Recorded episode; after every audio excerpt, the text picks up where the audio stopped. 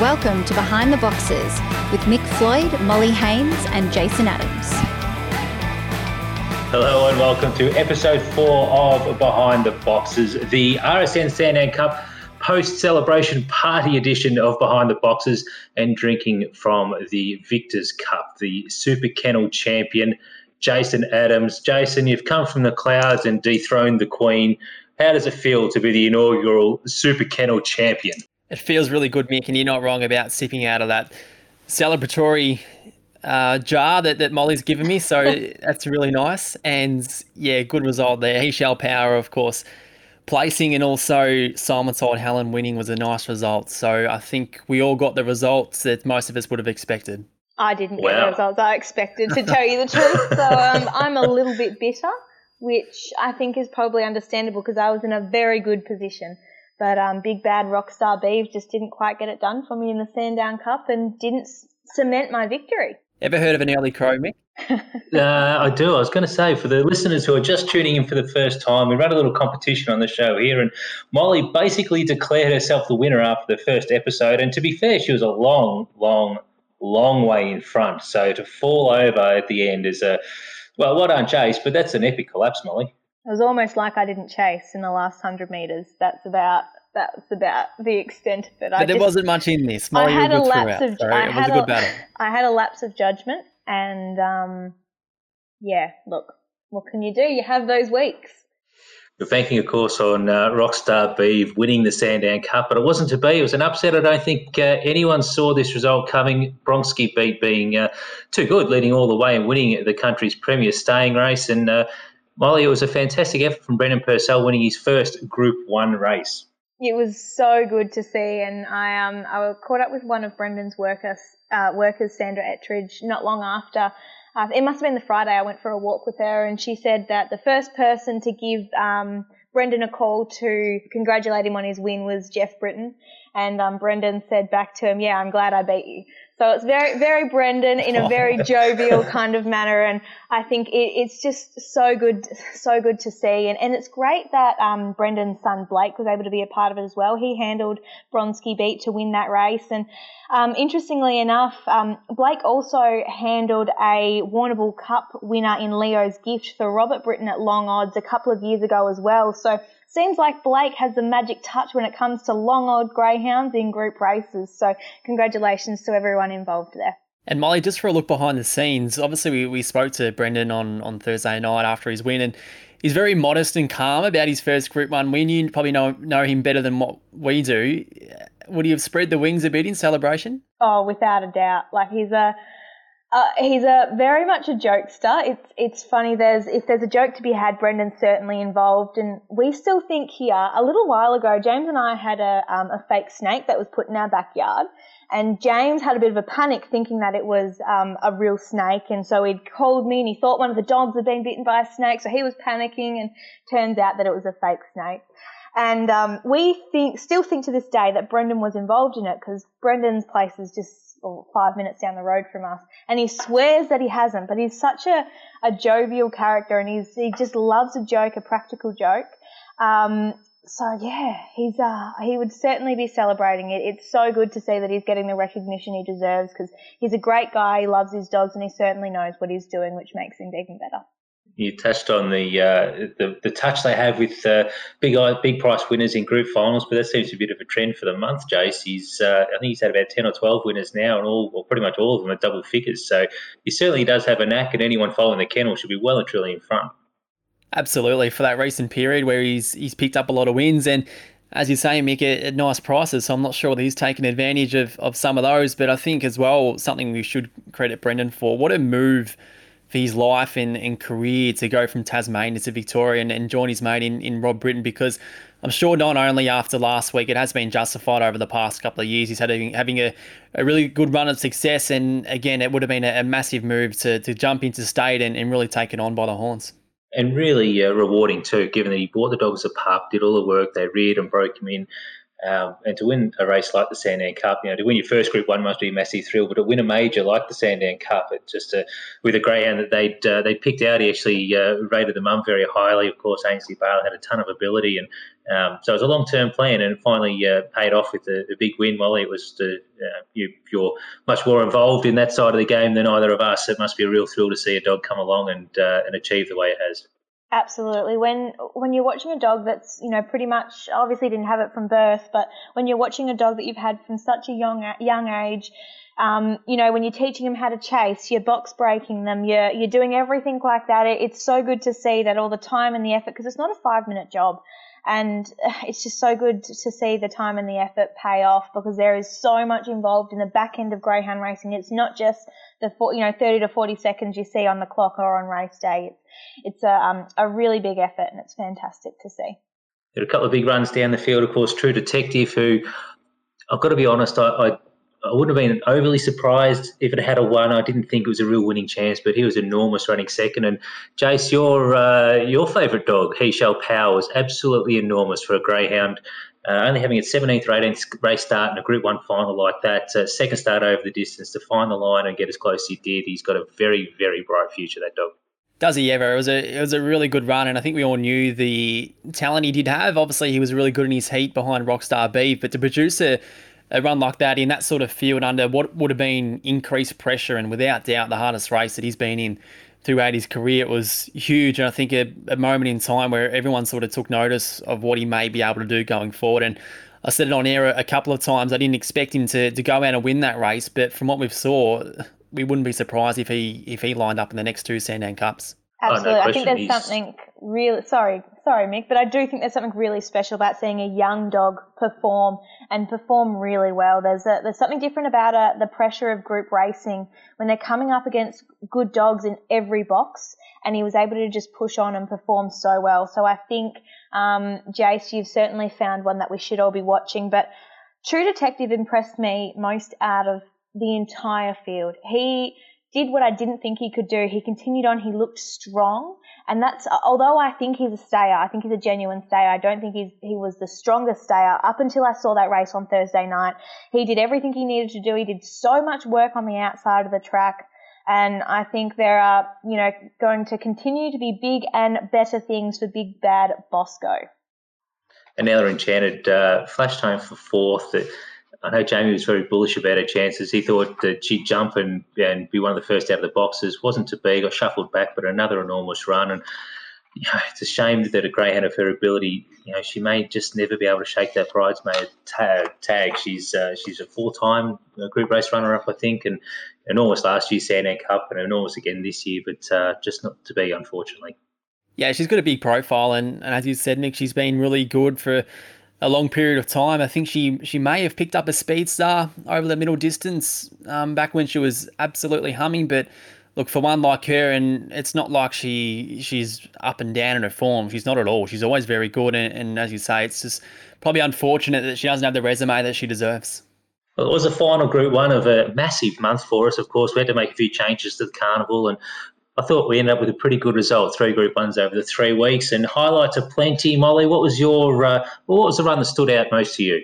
I think Bronski Beat was the run that stood out for me out of all of the carnival. I think it was so like very, very, very close. Second would have to be Black Opium's victory. I think it was just so good to see her finally crack you know, the group one race that she really, really deserved. And I think that was really good. But what Bronski beat did, he defeated a fantastic Sandown Cup field and and I think I learnt so much from other dogs in that race that the Sandown Cup for 2020, the RSN Sandown Cup for 2020, I should say, was an absolute standout for this carnival for me. And it was probably the story, the, the uh, if not the run, it was certainly the story of the carnival. Jace Black Opium, much publicised bridesmaid. Of course, she'd been a Group One runner-up so many times, and uh, close to half a million dollars without winning a big one to finally break through to kick off the carnival was an enormous story and a huge run it was a great run, and we saw a different side of her, of course, where typically with her, and, and like we saw on, on Saturday night at the Meadows, she can go straight to the front and, and really break hearts early on. But we saw her settle about third and, and then run on and, and come from behind to, to run down a, a Kennel Made and Aston Silk. So she was awesome there. Obviously, established her profile well before that race and to not have a Group 1 next to her name. We speak about Ella Enchanted and how she deserves a, a, big race win. Black Opium absolutely in the same boat and, and she picked one up. So one of the, the many stories that um, that was certainly worth speaking about throughout the carnival. The other Group 1 winner, of course, Simon Told Helen. Now, we knew he was an absolute superstar, but I think he cemented well, he cemented that status as superstar. He's had 24 starts now, of course, winning the group, uh, the Great Eight last Thursday night. He could be anything, this dog, because he's only, uh, what is he, not even two and a half yet. He's already got three Group Ones to his name, over half a million prize money, and he's got he's in pretty good hands as well. So uh, I expect to see this guy around for another 12 months or more. Yeah, I've got to agree. It's just that turn of foot. This is maybe one that we've, we've never seen before. And Molly, it's just been group race after group race for Simon Told Helen. To have the resume that he's got so early on in his career, it really sends frightening signs for, for what's to come over probably the next two years. Absolutely. And I think the scary thing is, is listening to David Burnett talk about how his best is yet to come and he's talking November. He's going to be primed. He's going to be ready. And, and what a Melbourne Cup carnival it's going to be if Simon told Helen is, is up and firing at his absolute best. And I know they've got a really, really big opinion of who told Stevie. Um, I think that they're pretty confident and they may be going home with the Melbourne Cup this year. And I tell you what, if you've got those two dogs in your kennel, you have to understand that level of confidence. You really do. Absolutely. Look at his career. He's had 24 starts for 15 wins and six seconds, which is extraordinary in its own right. Three Group One wins. He won his grade six at his fourth career start. Every start after that has been an open company. So it's just a, a phenomenal record. And uh, as I said, given he's so young, you, would be a brave man to bet against, a brave person to bet against Simon told Helen uh, winning another couple of features before he's done. Can I just talk really quickly about another greyhound that really impressed me on Thursday night last week? Just watching um, watching all the races go to where um, through SEN track was Christo Bale.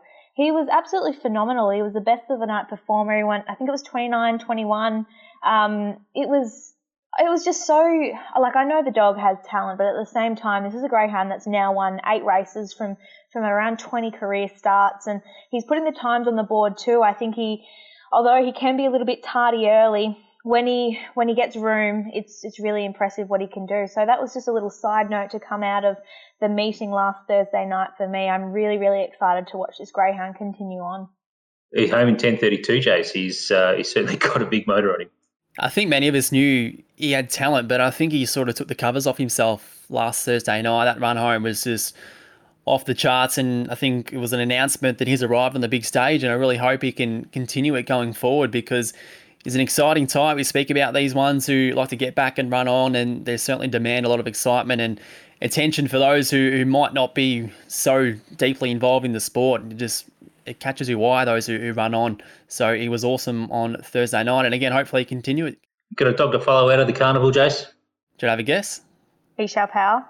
He shall power, absolutely. Yeah, Come on, Mick, that was a terrific. silly question. I think Dave Crawford's pretty keen to, to keep him racing over the longer journey. So I think from what we've seen so far, it's it's real ominous signs. And I guess so often we see some come through with ability and especially go well during a, a big feature race carnival and maybe taper off or, or, not improve going forward. But I think with this boy here, he, he gives, a, I think I tweeted out on Saturday night, him and his brother, he shall blitz massive motors, and most importantly, they give 110%, which for me, it's going to give them the longevity at the top level. Now, Jace, you've given yourself a big pat on the back for unearthing these dogs, but I think we do need to give you a pat on the back. It's fantastic that you've been able to, you've been on top of these dogs since we were, I suppose, just talking about the idea of this podcast. So, congratulations. I know you're already patting yourself on the back, but we'll give you one as well. Well, thank you, but I think I might have fell into this one because I'm a sucker for for get back run on types, and these two probably are that. So maybe long term they might not win every time they are expected to win, but no doubt two with with really good talent. So really excited to see what their career looks like going forward. I'll tell you another thing I'm really looking forward to. I mentioned Simon told Helen, but that rivalry is starting to build up between him, Jack Bale, and Tiggerlong Tonk. They were the three place getters out of that Group One, Harrison Dawson. They're all about the same age. They've all got enormous ability. I think the three of them, as a contest, uh, as they build, box draws is going to be absolutely key for each of those runners in every race they contend. But how exciting is it to see three dogs of such enormous ability all racing together at the same time? Really exciting. And look, Molly, for mine, if you see the same sort of field go around two weeks in a row, some people might think, oh, well, this is not very exciting because the same dog's just going to win. But from what we saw in those two races, I know the same dog won, but it could have easily gone in many different ways. If we saw them go head to head week after week, I'm sure there'd be very few of us complaining about that. Absolutely. I would almost love to see the three of them go out, just just the three of them together. I think you guys have hit the nail on the head. Box draw is just so important for these three greyhounds, and the fact that we get to watch these three magnificent dogs run around, hopefully week in week out against each other, I, I think that that's going to.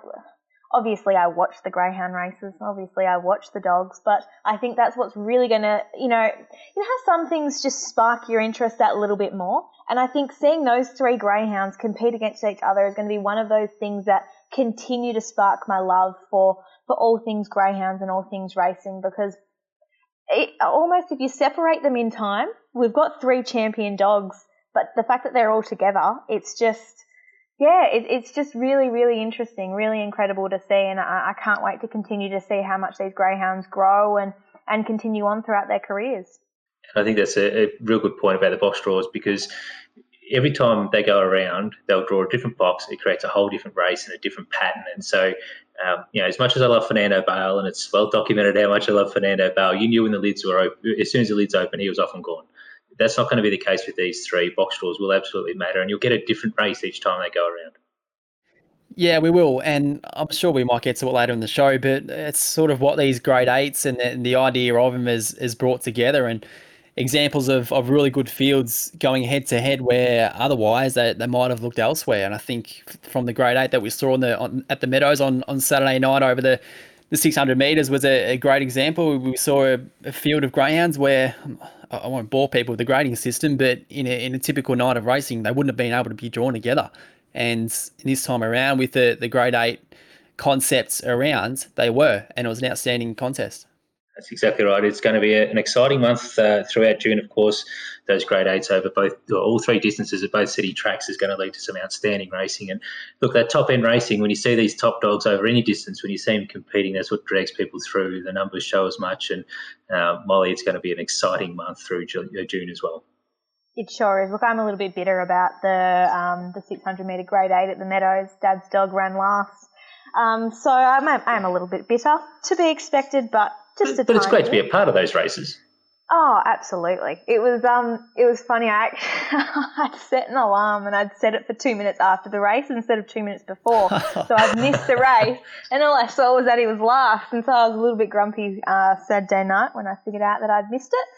But what can you do? It's um it's all part of it. And it's just it's great that it's going to give us stuff to talk about for for the next you know couple of months. We've got these you know, hopefully they're going to be, you know, fields full of fantastic greyhounds and it's just going to make our job very, very easy.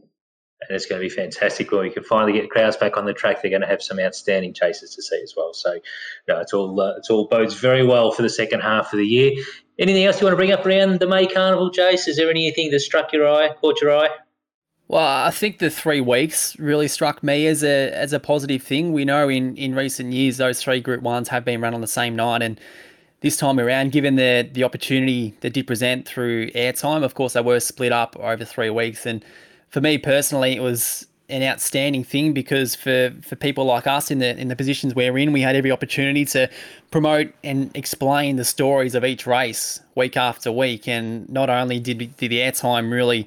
Uh, we get good airtime over those three weeks, but we had that opportunity to tell that story. Where in the past, if it's all in the one night, that makes it difficult. And I guess I guess for the for the less initiated, it is a little bit more difficult to understand. So I thought it was a fantastic thing that the spread um, over three weeks, and personally hope that remains going forward. Yes, I, I hope so too. I think it worked absolutely fantastic. I think what I loved the most about it was that we were set up so well with the Sapphire Crown final. I think we it was a a field that we were able to tell so many stories and it set up the whole carnival itself. It set up that intrigue for the rest of the com- for the coming weeks and the coming series because we had such a good final, and I think. Uh, I really hope it stays the same. I, I, it's a great opportunity to have people follow it for, it's, you know, it was a four week dedication type, you know, four or five week dedication um, to the dogs, and I think we should all give ourselves a pat on the back because I think we did a very, very good job, and I think we got the eyes on on the on the races, and we certainly got the eyes on all the content we were pushing out going to take that pat on the back, Molly, and, and enjoy a jar of, uh, well, whatever we drink to celebrate what has been a fantastic uh, carnival. Uh, while we uh, top up our drink, let's uh, let's take a little break, and we're back soon for the second part of Behind the Boxes.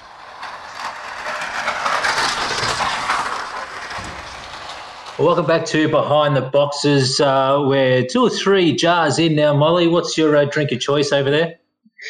I have a flat white from my local cafe. I had my green smoothie uh, this morning, so um, I, so you guys didn't have to watch me drink my. What, what, what is in a green it? smoothie?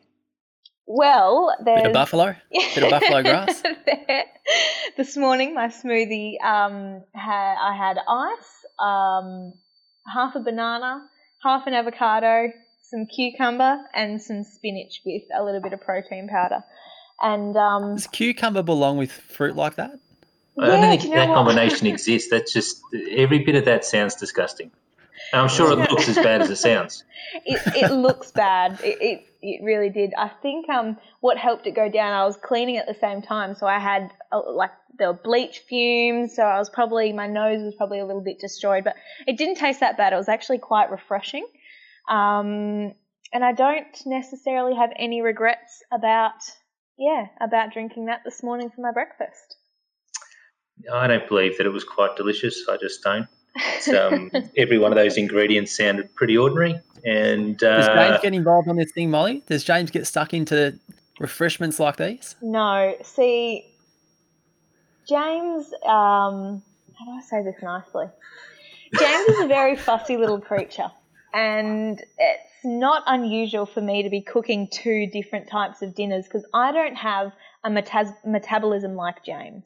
If I eat an apple, all of a sudden it looks like I've eaten three cakes. Um, so I need to watch what I eat a lot more than what James does.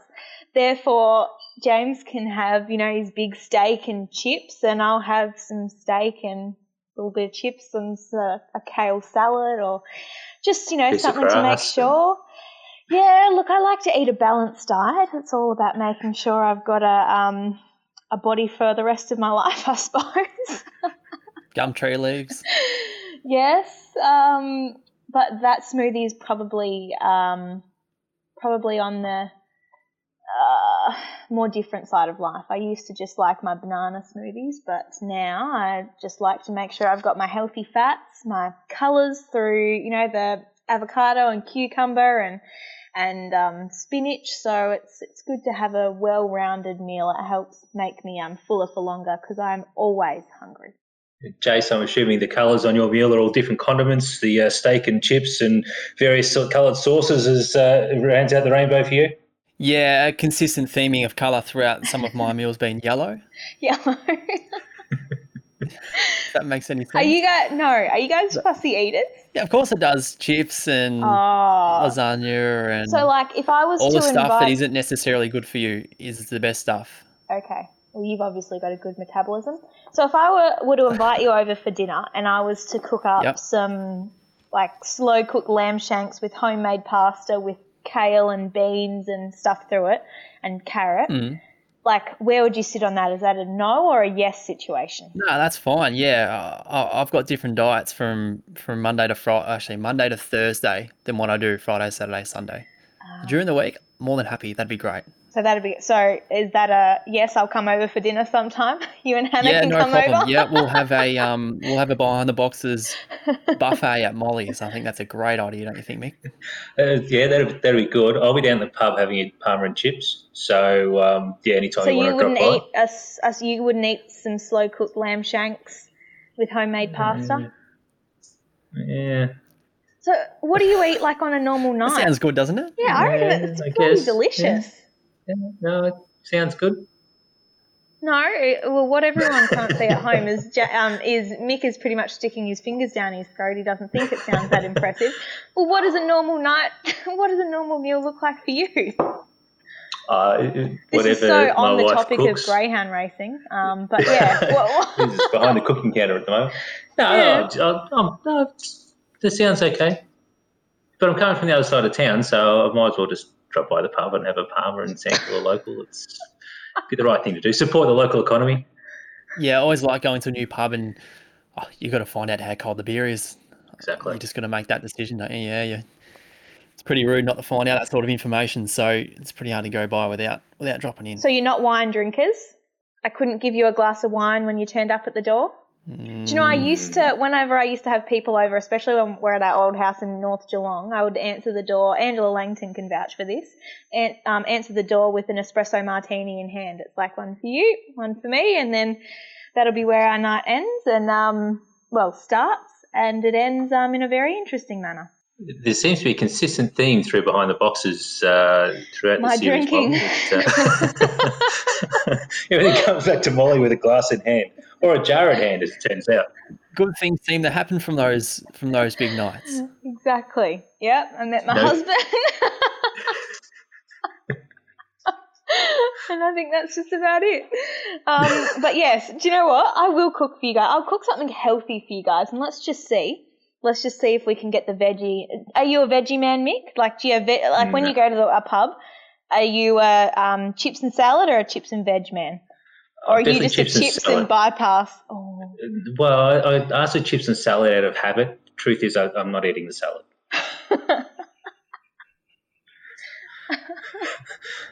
How many plates do you go back? Do you see you go back to the kitchen with clean, clean as anything, with a full bowl of salad? That'd be mine. Yeah, and most blokes, to be fair.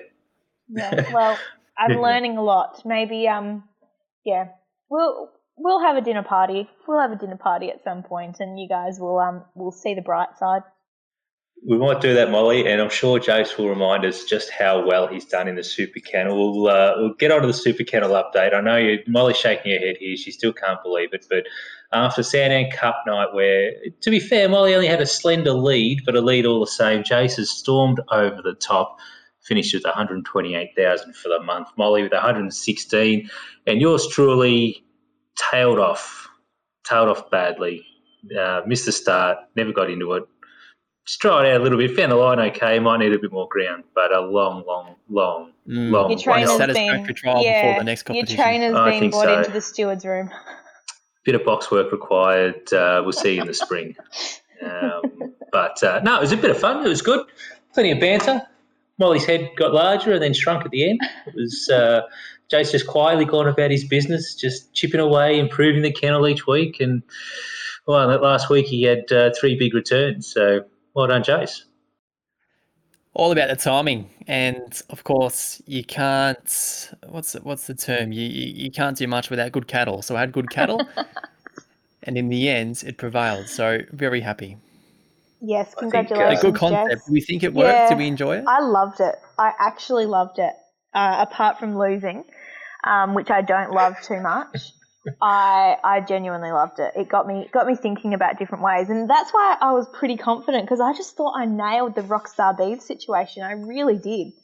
Like you guys laughed at me, but I just I know I mucked it's up It's easy to the be very critical of that in hindsight but i think, easy I think hindsight. beforehand everyone everyone would have been thinking yeah everyone would have done the same thing I still, I still think that first week was a stitch up. I still don't think these dice actually exist, or you rolled the dice, or yeah I think you just decided you're taking the first rounder. I'll show you the dice when you guys come over for your healthy meal. Do you know what I can serve you on arrival? We can have um, strawberry daiquiris because that's an intake of fruit, um, and then we can end the night with a green smoothie.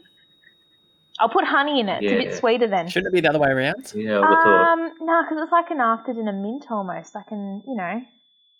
I've got a better something idea though. Let's leave, let's leave out the smoothie and just stay on daiquiris. Yeah, I like a strawberry daiquiri. I like. We're back on Molly's drinking again. Yeah. yeah.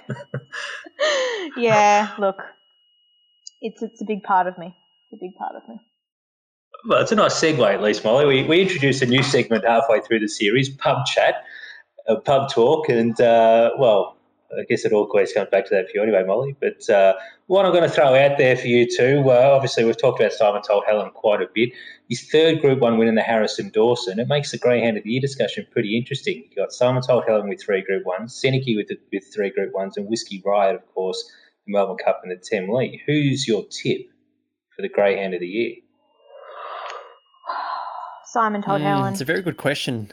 Yeah, look, I think because we do see dominant runs from sprinters now and then, we we can often get caught up in a bit of recency bias. So I think we can sometimes forget how dominant Seneki was at especially the start of the financial year when he went through the maturity. He went up to Brisbane, did his thing up there, and obviously didn't go all to plan in a in a Melbourne Cup heat. I think he come up against. I can't remember come up against, but it was awfully difficult for him to win. But it was very good through that period. But of course, Simon Told Helen from January to now has been extremely good. Yeah, I think I think it's for me it's an easy answer. And Simon told Helen. I think although Whiskey Riot was incredible when he won um, the won the Melbourne Cup and and then what was it the Temlee? Yeah, um, like there were two Group One races, but I think there's just I think we talk about X, X Factor. We I, I don't think at one point, as much as I'm a huge fan of Whiskey Riot, but we, we we're comparing Simon Told Helen and Fernando Bale. We're not necessarily comparing Whiskey Riot or Seneki to Fernando Bale. That's that's the only line of thinking because I do think they're you know what they've been able to achieve right at this point. If we're stopping right now, it's it's all on a pretty level level playing field. Um, apart from obviously the Melbourne Cup being the absolute pinnacle, but yeah, I think if we're comparing Fernando Bale and Simon Told Helen, then that's just what's getting me over the edge there. How much do you line up? Just looking through the form here, Simon Told Helen actually ran into Whiskey Riot in the Melbourne Cup heats, and obviously uh, Whiskey Riot prevailed there. You look through the record of Seneki and, and Simon Told Helen. One of the Group Ones was an age restricted race. How much do you weight an open class Group One like a, a Melbourne Cup or a um, or a Perth Cup for that matter, or a Brisbane Cup with a age restricted or uh, or an invitational race?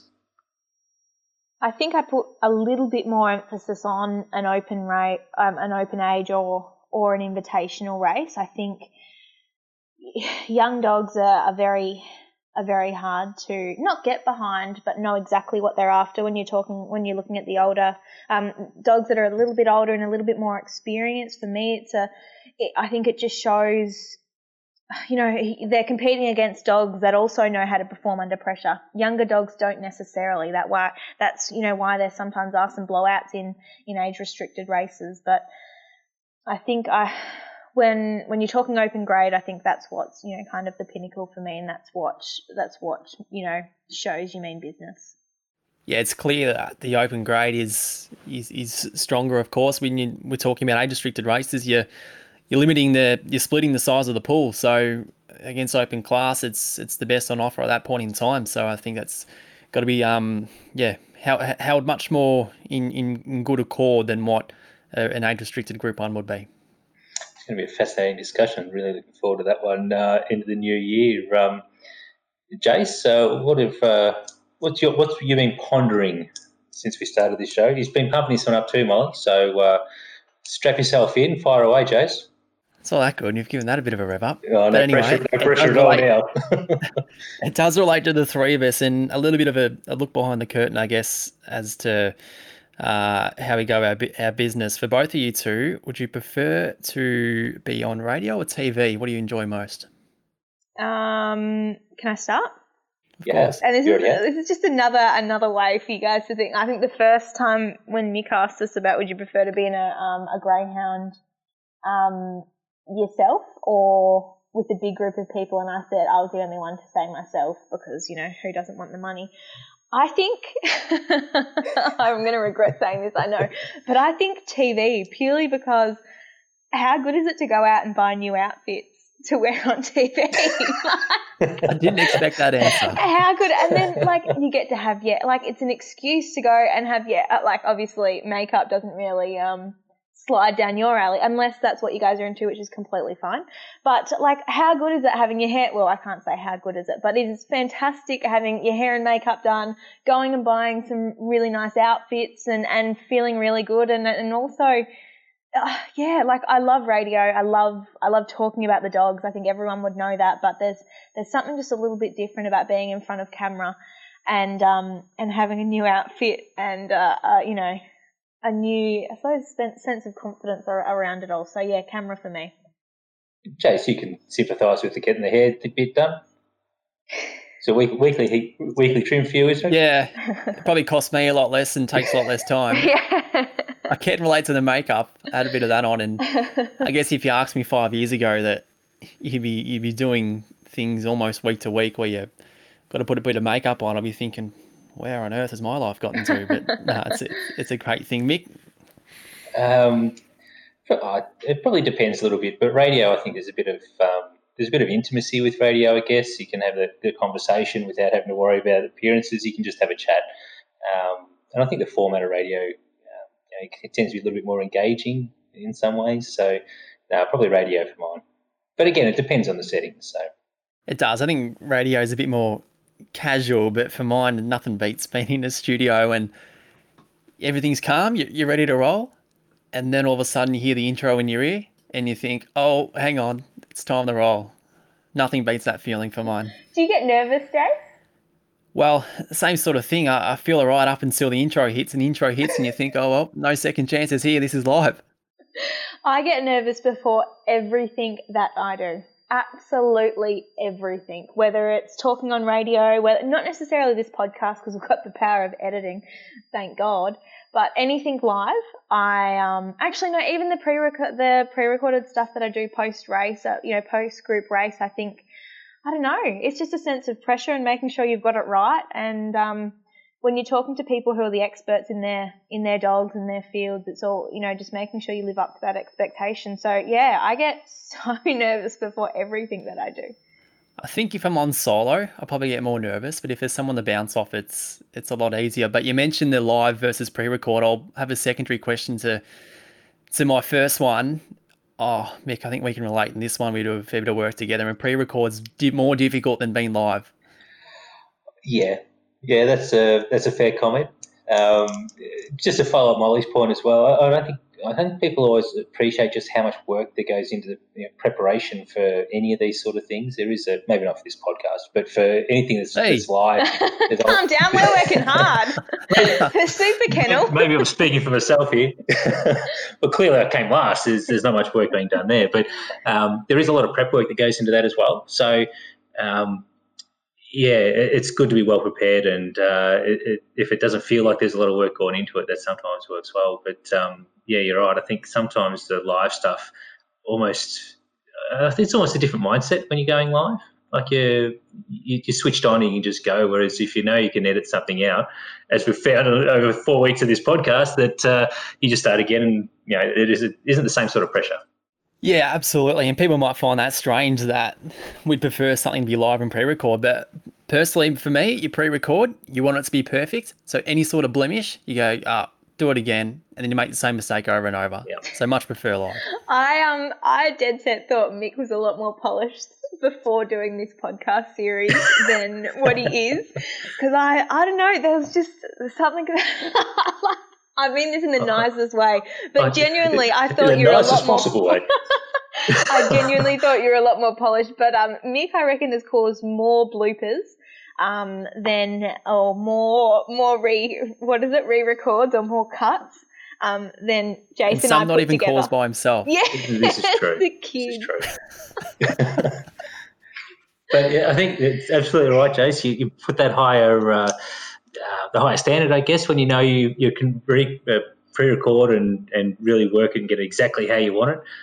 Whereas it's live, you kind of roll with it a little bit, and if you misspeak or mispronounce, you just keep going. Whereas this one, um, it'll take me four, and me, yes, it'll take me four goes to get the introduction right. So uh, only twice today. As a minimum. So, I think there's, probably, there's probably more accept.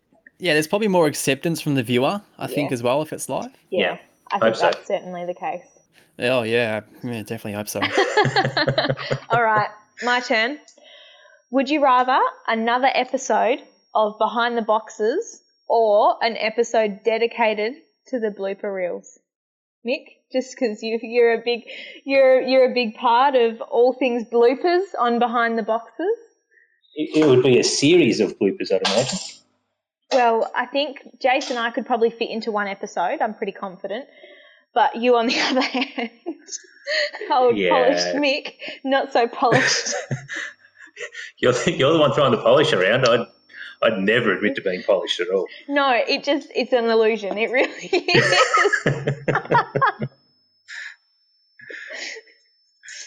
so, what do you prefer? Uh, probably another episode because it'd be shorter. it'd Give Jace less work. So no, we'll do another episode. Jace, What about a combination? I just want Uh, having the pleasure of of editing these things. There's been some moments where I've handed over the the headphones, of course, to my partner Hannah and said, "Listen to this. How funny is this?" Uh, the concerning party is she doesn't find some of it funny, and I do. but maybe we put it all in, in one in one piece, and we can do the podcast while listening back to the bloopers. I think that's a fair idea. I love it. That could be quite entertaining. Do we I need a random six-year-old to roll in halfway through, or a, a just suddenly We might have on show? bloopers. We might have bloopers in the commentary over the bloopers. Yeah. I think my favourite blooper. Dogs so, barking? Yeah, my favourite. I've got two favourites. Was probably when Jace was getting fake bitten by his dog. His dog was just standing there, and Mick and I were losing it last week because his dog's just like just wanted a bar of Jace, just wanted some attention. And he was like barking, but it was like a little like a nip sounding. You could hear his jaw, like kind of. I I'm I'm snapping like my hands, and no one can see it. It was so funny. And then Mick telling his kids off is literally the highlight. Um, just like seeing Mick in a di- in a different light um, has been. I've learned a lot about Mick. Um, probably more about Mick than I have Jace. I reckon through this series. I think seeing seeing someone as a parent is um, you, you, it's just a whole nother side. And seeing Nick when he tells his kids off is is funny. Um, yeah, it's it's funny. I think I speak for parents everywhere to say that thank God schools have gone back, and uh, it's made life a lot easier. Because uh, yeah, it's been a uh, been a tough gig trying to keep them entertained. But um, yeah, I think we'll thanks a lot. definitely run with a bloopers wheel. It, it might take a while because it's obviously a lot of a lot of cutting to do, but I think it's gonna be well worth it. Well worth it. Maybe you can send me half and I'll go through half and you can go through half. I remember when Jace was doing the first episode of this, he's te- he texted me and he said something about absolutely losing it because it was when Mick was first telling his kids off. I don't remember what was happening, but uh, do you remember this, Jace? And you No, they were messaged playing me. around. They were playing around, and then I think uh, because Mick was a bit distracted, he he sort of stopped on one thing, and then Oscar started laughing. yes, that's right. oh my god! And Jace was just like, "I'm, I'm struggling so hard to edit this. Should I add?" Because we spoke about having a blooper reel on the end of the first episode, and um, yeah, uh, I it's funny. The blooper reel would have been longer than the episode that first week. I think so. I think so too. It's a shame we haven't recorded the video as well because the random six-year-old head just dropping down on the screen trying to have a look at what's going on, yeah. or the random dog jumping into someone's arms. It's always uh, yeah, you got to stay on the ball here. Yeah, yep. I, I was cradling the leopard last week. I've got no dogs to cradle this week because my old girl's just laying there alone. But um, yeah, we've certainly had some great times in what the. How many episodes have we done? Three or four? Four. This is the fourth. Four. Yeah. No, it's been good. I've had a lot of fun. Even with the quiz, Molly, that's got to be a highlight for you. A highlight is not doing the quiz list this week. What do you mean not doing a quiz? There's no Oh, quiz. oh. In, no, there's no quiz in the rundown. So is there now? I'm just frantically running back to check that we don't have a quiz. The last time we studied for a quiz, it didn't go so well. No, it's just like the story of my high school life. Um, but yeah, no, there's no quiz this week. I mean, what would we even quiz on? David Burnett did say that we should be quizzing you, Mick. Test the. Well, far um, away. Well, no, because Far I away, Molly. prepared. I can't just make up things on the spot. I'm not a wealth of knowledge like you, Mick. It's all that polish. Yeah, Seems it's all, like a all wealth the of knowledge. polish. Yeah, it is. It is. No, it's Which it's has been great. removed as this podcast has gone on. So what, now that we're through the, the May Carnival, one of the big calendars, uh, one of the big carnivals on the calendar, it's a little bit of a break for us at Sandown Park. We don't have uh, a whole lot happening outside of the Grade Eights. Of course, the Melbourne Cup in November and maybe a Speed Star somewhere along the way. But what else are we looking forward to over the next little bit in the world of greyhound racing? Throughout June for me, it's got to be the the grade eights because, as I said before, it sort of eliminates the the restrictions the grading system can have on on getting these good fields together. So they're going to be exceptional going forward, and of course, going to be um, I guess week to week the the best race in Victoria at both city tracks. So that's going to be awesome, and of course. Not too far away, Molly, until we do lean towards the Bendigo Cup, which without doubt be a, a really strong series. Yeah, I'm super excited about the Bendigo Cup coming up. I think I'm already seeing dogs racing down there that I'm I'm expecting will be in in the heats, and I know that. Um, oh, I spoke to Jamie. I'm assuming it's still the still the same line of thinking, but I spoke to Jamie Ennis um, a couple of weeks ago. I think probably heading into the heats of the Harrison Dawson, and um, he just said that there's something different about Jim Zardashian when he goes to Bendigo. He just loves the track, and I just he's uh, obviously the track record holder down there now, and I can't wait to see that dog back there and, and racing. And it's not just the Bendigo Cup though that is around um, around Bendigo Cup time. There's a lot of supporting races. There's um, a maiden series. There's a couple of 600 meter series, and um, it, it's just a great atmosphere down there. The Bendigo Cup's one of my favourite, probably behind Warrnambool and Sale. Um, they're probably my top three when it comes to, to country cups. There's just something different about a country cup environment, and I can't compare it to a Group One racing like a Melbourne Cup or, or an Australian Cup or even a, a Temlee or anything like that. But it's it's just something different the the country cup experience for me. And of course, fifty thousand to the win of the Bendigo Cup as well. They've uh, tipped a bit of extra money in there, and Troy's mentioned he's uh, he's pretty keen to get it at Group One level as well.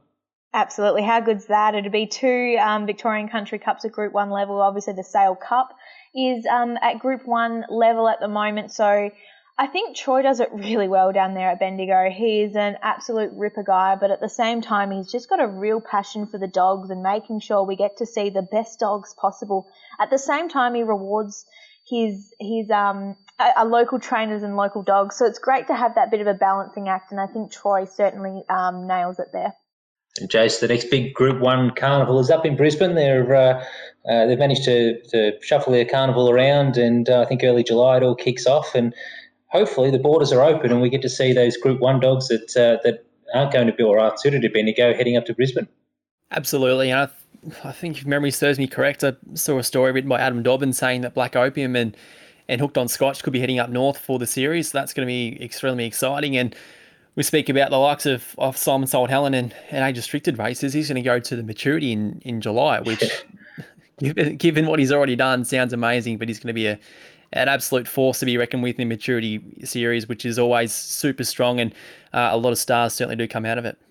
I think what's really hard when it comes to um, interstate travel with Group One races is that the dogs, like in WA, the dogs are able to go over, but the people aren't. And I think having that sense of trust um, giving, you know, you're really taking your best dogs over to compete in the best races and not being able to be there and, and be with them every day and making sure they're up to your standard. It's not saying that no one else does it like, you know, you're better than anyone else. It's just, you know your dog and you know what you think it takes to succeed and, and also just having it in, our, in someone else's hands like Matt Clark. I mean, what a shame it was his first group race with Catch the Thief in, in the Derby um, at, yes, Derby, Derby Nick.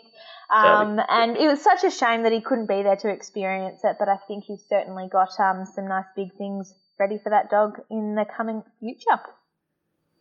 That's right, and we've seen David Burnett quoted in saying if, if he can't go to, to Brisbane with Simon Told Helen, then he then he's not going. And to be honest, personally, I'd I'd be the same if I had uh, a greyhound by my side, and especially by the caliber of, of Simon Told Helen.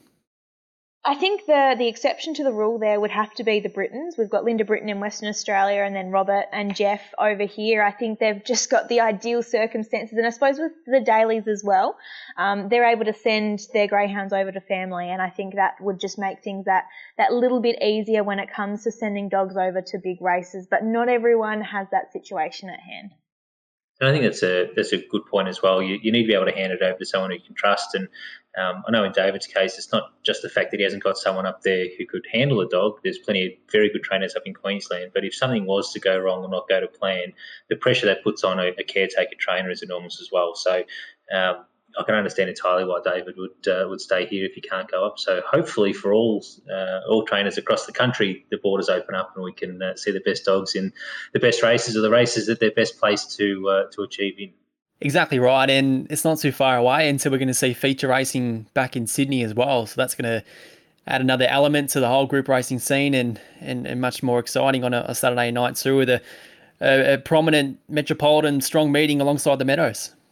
Uh, they certainly deserve a, uh, a crack at the New South Wales guys. Obviously, with the, the conditions up there, they haven't had the chance to run in uh, in city races. So the fact that uh, they have some uh, group racing coming up, and, and Wenty Park, of course, opening up again is a real boost for greyhounds there. So, uh, by the sounds of things and the looks of things, it, greyhound racing is certainly on the up, and uh, we're an exciting six months ahead of us.